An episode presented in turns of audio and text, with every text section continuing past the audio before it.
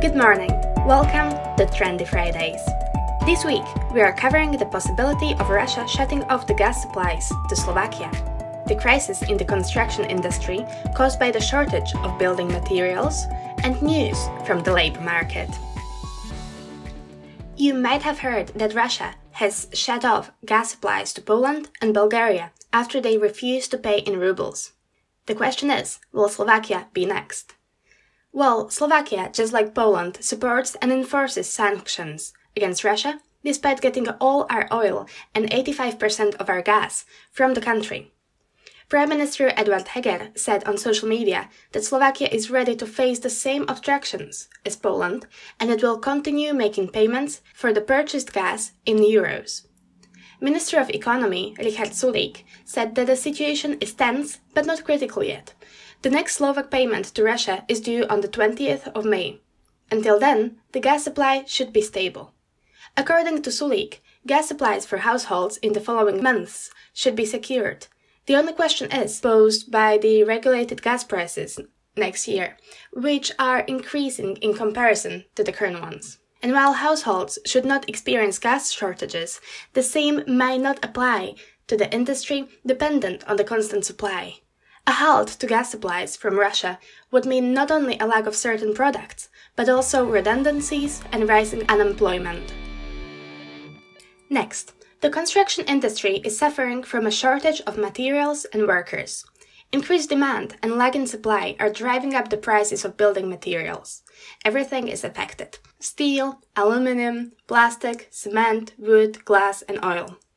In a desperate rush to secure the materials needed, developers are willing to pay more and more, which drives the prices up further. And as the price of building materials can constitute almost two thirds of the price of the real estate, increased prices are inevitable in that sector as well. The reason behind the rising prices of building materials is the shortage of raw materials, which is partially caused by the conflict in Ukraine.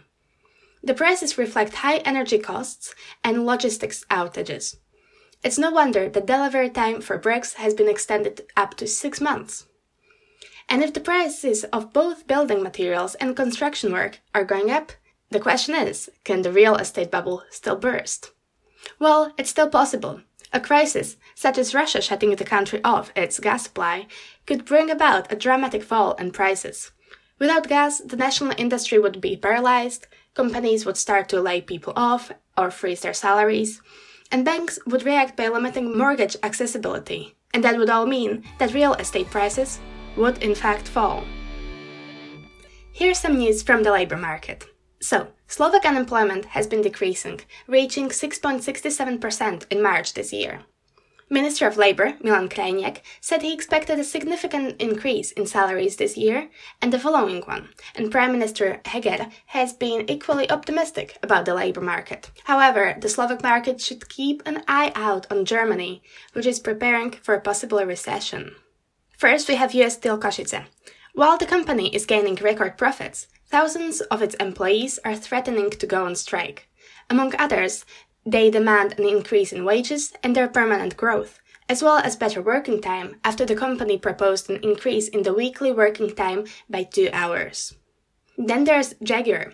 The youngest carmaker is facing the third collective negotiation with its employees over a short period of time. Because of inflation, the union representing the workers in Nitra demands better pay and working conditions.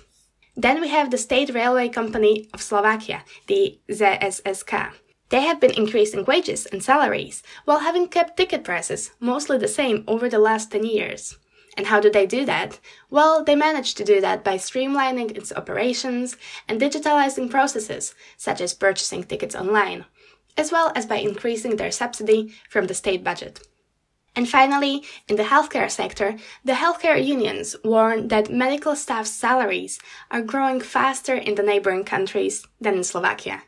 Despite their growth, thanks to valorization and as a result of the pandemic, they said that it's still not nearly sufficient.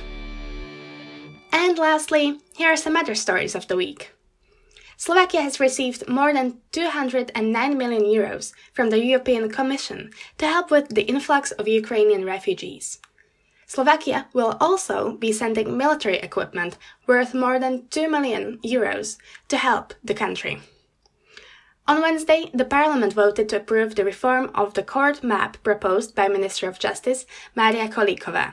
91 out of the 143 present members of the parliament voted for the reform, while 50 voted against it.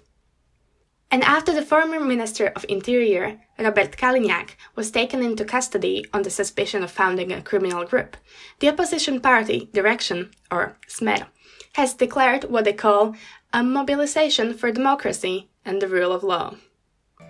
And that's it for the week. Thank you for listening. My name is Simi Borowska, and I'll see you again next week.